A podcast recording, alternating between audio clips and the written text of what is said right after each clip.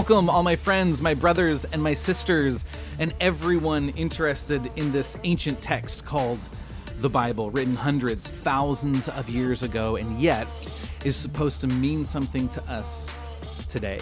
And at Dumb Christian, we're going to explore this often confusing, sometimes disturbing book. And as we do, uh, we might get a little colorful, excited, maybe even unnecessary. So buckle up and welcome to the Dumb Christian Podcast.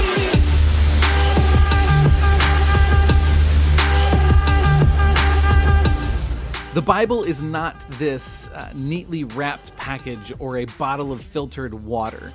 It is a no holds barred look at the broken world, the depravity around us, and what God is doing to work within that system to redeem it and to do what He can to salvage humanity and creation.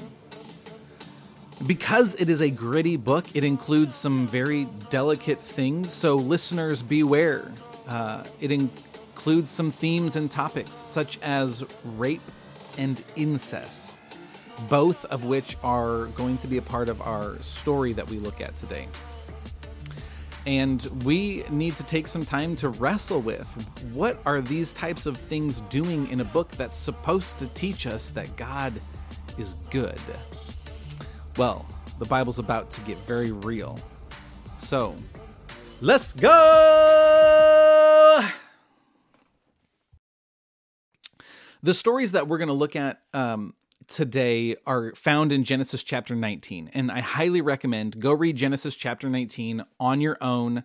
Um, at Dumb Christian, we're just trying to look at it with modern language and sensibilities and trying to just unpack what's going on. But ultimately, God said what He said the way He wanted to say it, and He'll always say it better than I can say it. So I recommend giving that a read on your own. Genesis chapter 19. But before we can get into the stories that we're going to look at in Genesis 19, we really need to take some uh, a some uh, context. We need to look at some context. What's going on around the story? What's going on in the world? What's going on in the culture? What's going on in the lives of the people that we're looking at? And uh, really, I highly recommend this is the way we need to approach the Bible anytime we read it. Get context. What's going on? And there's an episode uh, in Dumb Christian called How to Hermeneutics. I highly recommend checking that out. That'll give you some groundwork. How do we approach reading the Bible? So let's back up a few chapters before we get into Genesis chapter 19 and take a look at the world in this time. The characters that we're going to be focusing on eventually are Lot and his two daughters. But before we get to him, we need to meet a very famous man in the Old Testament. Maybe you've heard about him Abraham. And Abraham and his family are living in the ancient land of Sumer. Sumer was the hotbed of society, it was the uh, cultural hub of the world at that day. This is where you come to uh, tr- make trades, sell your wares, and, and post your Instagram pictures. This is where you went to gain followers. And in Sumer, there was a city called Ur. Everyone say Ur. Good job. Well done. Nice. Ur was the epitome of what society could look like in that day, the highest level of civilization. And there was this saying that became very popular that maybe you've heard before, and it goes, There's nothing new under the sun in Ur, it was as good as it ever was, and it's as good as it ever would be. There's nothing greater than what Ur has accomplished in regards to uh, standard of living, jobs, society, culture. And it carried with it this idea that it doesn't matter what you do, all your the all you're ever going to do is reinvent the wheel no matter how hard you try to create something new. You're not going to create any new jobs. You're not going to create any new avenues of income. What your grandfather did what your father did is what you do what your kids will do and what their kids will do forever and ever and ever. This is life is cyclical. What goes around comes around and nothing new ever comes about. There's nothing new under the sun. So there's no reason to go exploring what the next town over has. There's no indeed for you to post your resume. There's no, the grass isn't greener on the other side. And so when you finally get to the other town, it's really just a worse version of Ur. Now, Ur was a very eclectic uh, collection of people groups and ethnicities. It was economically diverse, but it was also very religiously diverse. And with this religious diversity came innumerable pagans. And these pagan religions brought with them pagan religion, religious worship practices. It's, it includes, but is not limited to, uh, cult prostitution, child prostitution, human trafficking, child sacrifice, just to name a few. Now, there was a rule of the land, there was a, a king and a, a law, but morally speaking, it was the Wild West. Anything could go and anything did go. And this is the epitome. This is the highest level of culture in that day. And it is glorifying some really dark, perverted, twisted actions under the guise of religious worship.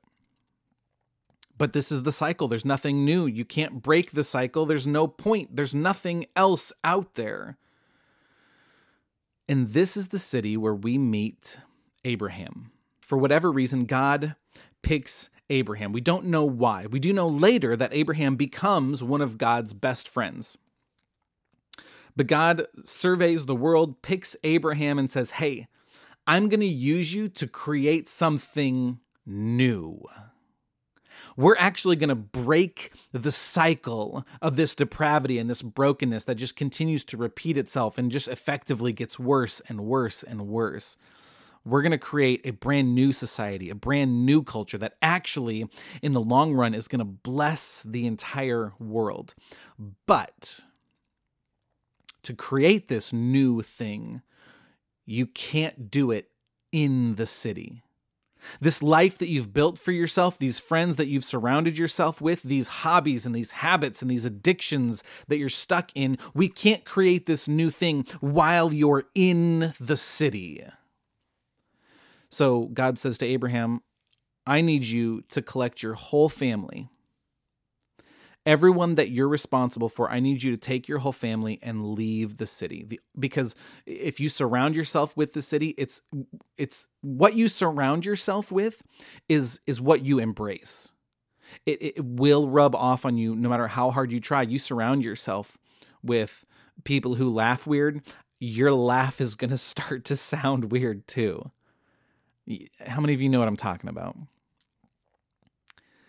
Now, Abraham was um, what one of these $5 taboo words that we can't talk about anymore. He was the patriarch of his family. We need to understand that patriarch is not this word that means um, a male can just do whatever he wants to his family and his wife has to be submissive and he can abuse and manipulate and harass and and he can get away with any type of activity that he wants to because he's the patriarch. He's in charge. No, that's not what the patriarch means. Patriarch is the title given to the um, oldest mentally capable male in the family, and he is responsible for his family.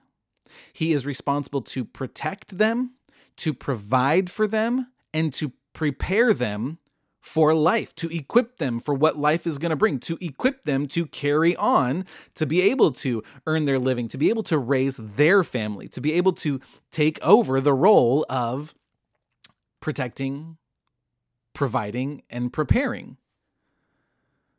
This is what it means to be a patriarch, and Abraham is responsible for his whole family.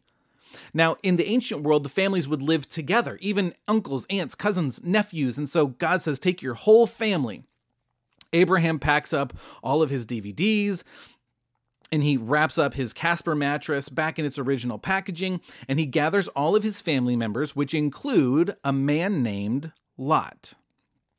Lot is Abraham's nephew. So he gathers everyone and they start to head west. God doesn't tell him where he's going, he just says, Follow me and I'll get you there eventually. So Abraham and his whole family head west, sometimes north, sometimes south, but ultimately west like 600 miles or something. And it's it's probably even more than that because they went up and down and they had to navigate this mountainous region. And this is like something straight out of the Lord of the Rings. It is uh, full of battles and adventures, and Abraham has to go rescue his family from invading armies. They have to walk and navigate through uh, foreign uh, politics and other nations until they finally end up where God brings them, the land of Canaan. And even Abraham's father dies on this journey. And all the while they're going through this process, they're trusting God as even though everything's happening to them, they continue to trust God. You're going to take us where you promised you'd take us so that we can create something new and incredible that will change the world. And because they continued to obey, regardless of everything else that's going on, God begins to bless them abundantly. He increases their livestock, their flocks, and their wealth and their possessions. And even as God blesses them, eh, this new tribe, this new Abraham clan, moves into the land of Canaan, and all these other tribes begin to take note who's the new neighbor? Here in the land of Canaan, Canaan is located in modern day Israel, and this is the location where God is going to establish a nation of people through whom he can bring about salvation and that redemption of humanity and, and all of creation. The Messiah, the chosen one. Jesus, by the way, spoiler alert, sorry. And these other tribes they begin to take notice and they're like oh who is this tribe? What's going on here? I, I want to know more about this. And so not only does god bless them in their provisions and their prosperity but also people are joining the tribe uh, that abraham is has established in this new land. And they're growing so much that um, abraham's shepherds begin fighting with lot's shepherds because they're running out of room. And when it's time to feed the sheep, they overlap and they have, uh, they end up fighting each other. And so Abraham says to Lot, I tell you what, why don't you take your part of the tribe, your part of the clan, take your shepherds, your flocks, all your possessions, your wealth, and let's double our efforts. Let's actually expand the way that we can accomplish God's mission for us. God called us out of the city so that we could create a new society, a new culture where God is honored and people are honored as being divine image bearers. Let's double our efforts. You take God's mission and do it over there. I'll do it over here. And we'll have a greater impact. And so Lot takes up his part of the clan and heads off on his own. And what this means is now Lot is the patriarch of his family. He's now responsible to prepare, provide, and protect all of his family. Well, just like the 28 year old who, for the first time ever, moves out of mom and dad's basement, discovers that the freedom of independence ain't all it's cracked up to be. Uh, it's a lot harder than I thought it was going to be to be the patriarch, to be responsible, to ha- to pay insurance and put gas in the car and the mortgage payment and keep the sheep happy. And so, what does Lot do? He settles right back down into the very thing God called him out of and sets up shop in the twin sin cities of Sodom and Gomorrah. Sodom and Gomorrah are like the most vile cities in the world that I mean worse than what we've got today. And we'll take a look at how bad they were. But you will never find a more wretched hive of scum and villainy than Sodom and Gomorrah. And they were having such a devastating impact on creation that uh, they were, what they were producing, it was spilling out through the city and corrupting everything around it. So much so that God said, We got to stop this. We have to put an end to Sodom and Gomorrah. I'm going to destroy the twin sin cities of Sodom and Gomorrah. So, God grabs a couple of his angel buddies and they come down to earth. And as they're passing through the neighborhood on their way to Sodom and Gomorrah, God looks at his angel buddies and says, Hey, I think Abe lives around here. Let's stop by and see what he's up to. So they walk in, scrolling, uh, strolling into the up the driveway, and Abraham's out back with a, a, pipe, just admiring the the clouds and the rolling hills, and supervising his shepherds. And God announces himself. Abraham whips his head over. God, what are you doing here? This is crazy. And he says, Well, you know, we were in town. We had some stuff to do, and I thought I'd swing by, see what you're up to. Abraham says, Hey, can I give you guys some dinner? Are you guys hungry? Yeah, yeah, we could eat. So he has his uh, wife make up some, uh, you know, some steaks, some real good ribeyes, uh, some Hawaiian rolls, uh, Caesar salad and and top shelf box wine. Mm. Oh yeah, we're talking like no expense spared.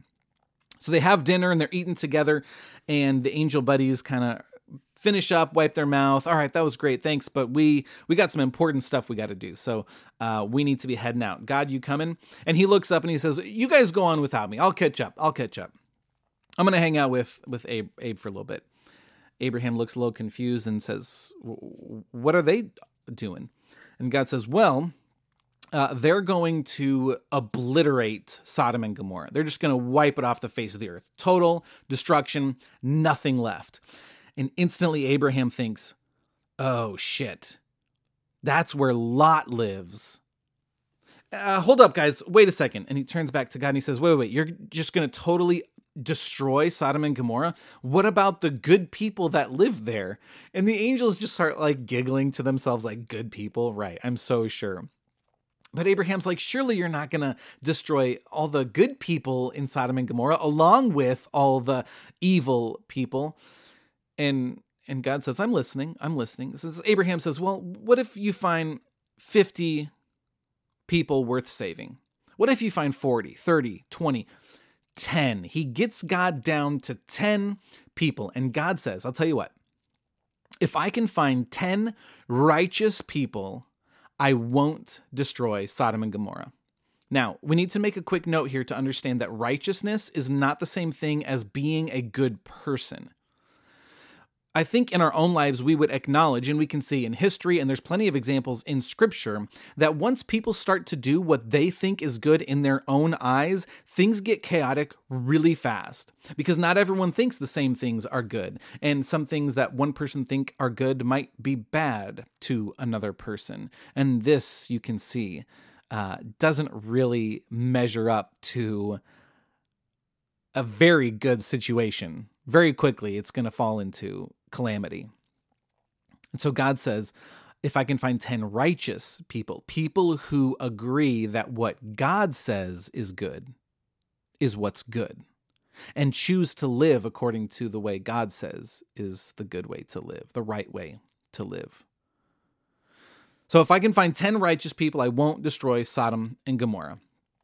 And so Abraham's just like sitting there hoping against all hope that Lot has been choosing to live according to the way God said is good. And this is where that all that was introduction. Finally, we are reaching Genesis chapter 19. This is the beginning of the stories that I want to look at. So these two angels walk into town. Now, they're angels, and although they're not in their truest biblical sense, covered in eyes and wings and weird creature heads, um, they they look like people, but they don't look like the hobo wearing Goodwill hand-me-downs. No, no, no. They got fresh, full, clean shaven beards. They're wearing the latest Vera Wang, smell like Gucci Mane, got that $400 haircut, popping tags, right? And they look good. They look really good. And as they walk into the town square of Sodom and Gomorrah, they are greeted with a bunch of dirtbags who are catcalling, whistling, hollering, Hey, you good looking, why don't you come over here? I'll show you something. Why don't you sit on my lap?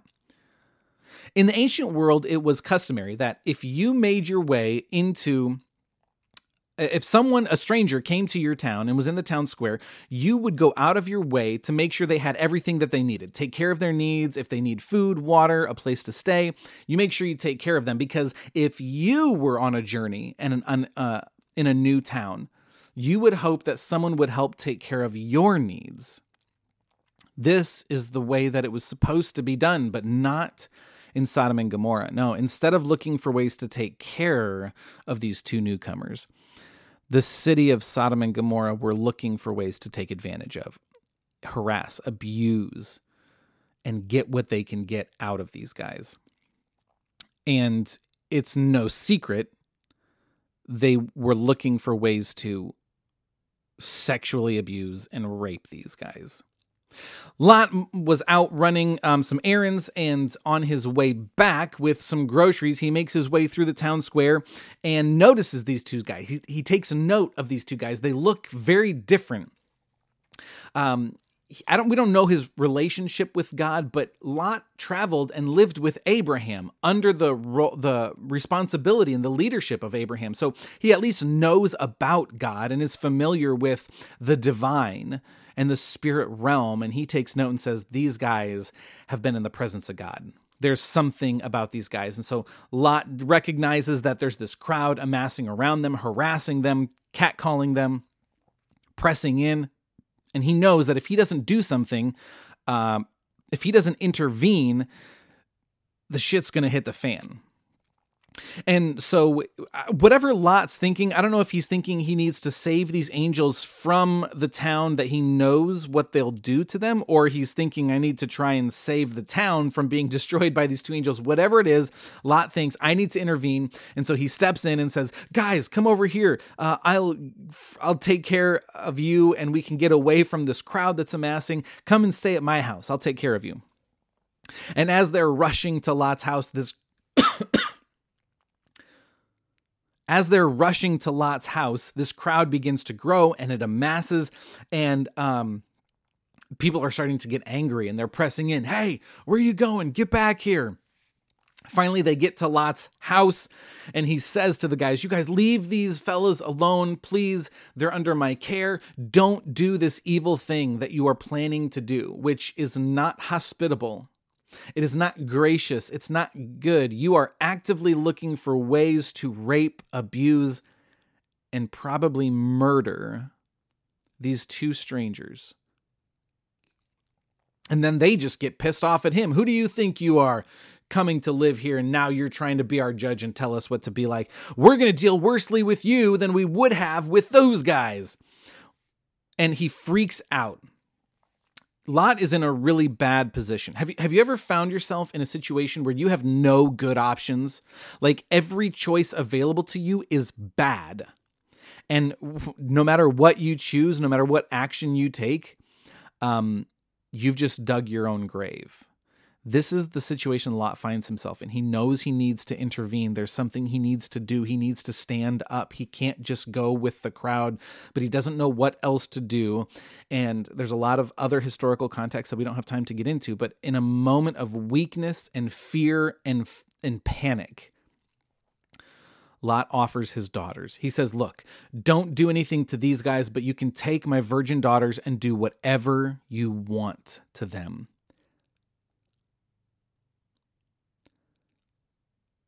This was a last panic freak out response. This was not one of the first options that he would go to.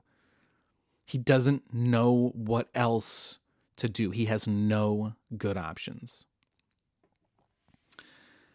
And he knows that this crowd will rape abuse, and probably kill his daughters.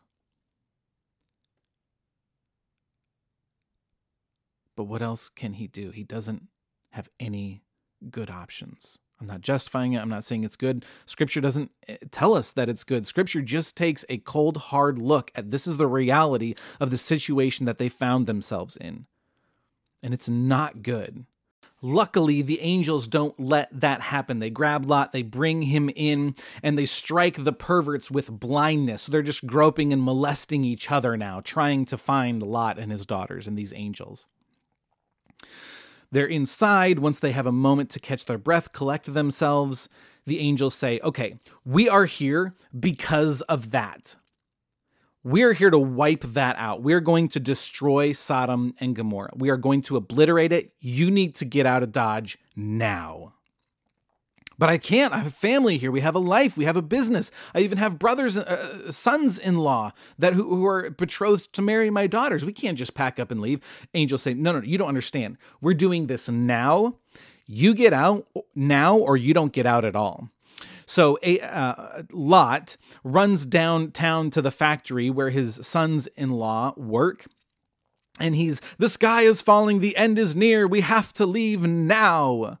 And his sons just look at each other, their co-workers. Sorry, my dad's a little a few fries short of a happy meal. Just ignore him and and they turn back to the assembly line and go back to work. Lot realizes that this is a losing battle, so he heads back to his house to get his uh, china packed and his suitcases full. And the angels say, No, you have to leave now. And they're humming and hawing, and he's kicking, and he's not he's kicking stones and he's not doing what he's supposed to be doing. So finally, the angels grab him, his two daughters, and his wife, take them to the edge of the city, and say, Go now. And they start to flee. And it's like something straight out of San Andreas, where the road is collapsing right behind the car as it just barely escapes town, and there's explosions.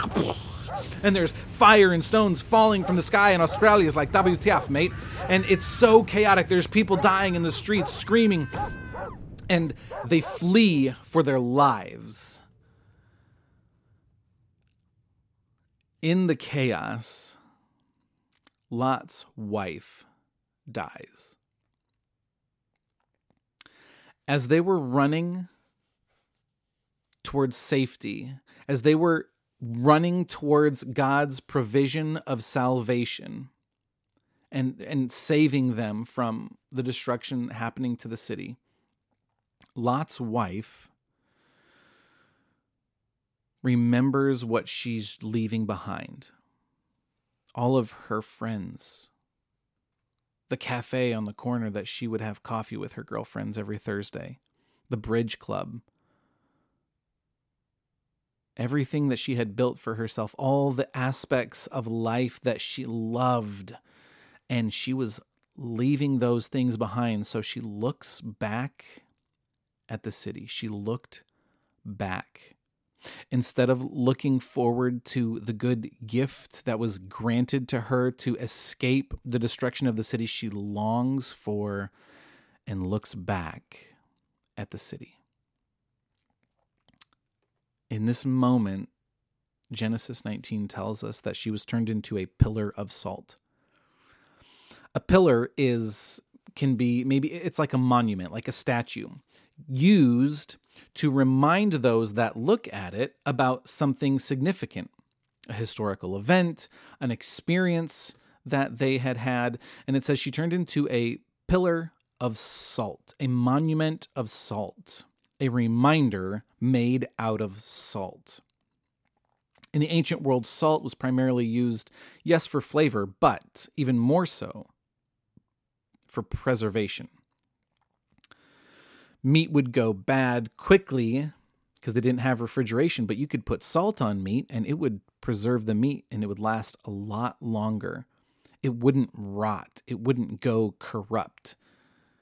It would preserve the meat. So this monument was made out of salt to not just remind them of the destruction of the city, but to remind all the onlookers that God preserves and saves, and his salvation doesn't happen in the brokenness. It happens, that's where he met the family, right? He met them in the city, in the depravity, in the brokenness. That's where he met them and then drew them out. And this pillar of salt, this monument of preservation, is a reminder that God meets us in the city but his salvation removes us from it.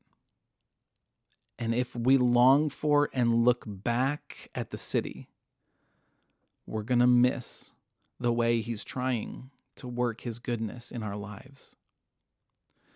And Lot and his two daughters keep going and they flee and they find themselves in this small town called Zoar, which is at the edge of the valley, but uh, edge of the valley. But when they turn back and look, the destruction at Sodom and Gomorrah is getting bigger and bigger, and it's not just saying within the boundaries of the city limits, but it's um, expanding through the whole valley and it's getting closer and closer to Zoar. And so they start to freak out and they're like, well, we can't stay here. We got to keep going. So they press onward and inward until they find themselves in the mountains. Now, they are part of the family bloodline and the lineage of Noah. They would have heard the stories of Noah and the flood, God's wrath when he wiped out all of creation. And so it's not unreasonable for them to now begin to think God did it again. He wiped out everyone on the earth, and we are the last remaining family. God must want to start over with us. That's why he saved us from total destruction. And the daughters are thinking, well, our husbands are dead, and our dad's mother died. You can see where this gets really messy really quick they have a conversation. Dad, we need to repopulate the earth. And he says, Well, it ain't happening the way you think it's going to happen. I'm not having sex with my daughters. Um, but they're again in this difficult place with no good options. And the Bible is not this neatly wrapped package or a bottle of filtered water. It's a no holds barred look at what the people in the world do when they follow what they think is good. And they're trying, now, granted, they're trying to do what they think God must have saved them for. We, we must need to repopulate the earth. So the two daughters conspire and they say, let's get dad really drunk. No one's looking forward to it. It's not what God asked them to do. It's not what God wants them to do, but they're just doing what they think is best. They get dad totally wasted. And the first night, the oldest daughter goes in. He is so drunk, he has no idea what's going on. She has sex with her dad and she gets pregnant. The next night, they do it again, get dad totally blasted. The youngest daughter goes in, has sex with dad, gets pregnant. And I can't imagine what their reaction was the first time they actually just met other people and realized, oh, we aren't the last human beings alive. You've got to be kidding me. Damn it. But this is the Bible. It's messy and it's unfiltered. And it's good for us to see that God meets us in the middle of the city, in the middle of the brokenness, even when we keep making just bad choices. And He is doing everything He can to bring us out of that brokenness, out of that depravity, into something new and good and right. And sometimes we have to walk through those stories in the Bible that are uncomfortable, maybe even disturbing. But that's the Bible and I have been your host, the Dumb Christian. And remember that even if we're dumb, doesn't mean we're stupid. I love you guys. Next time.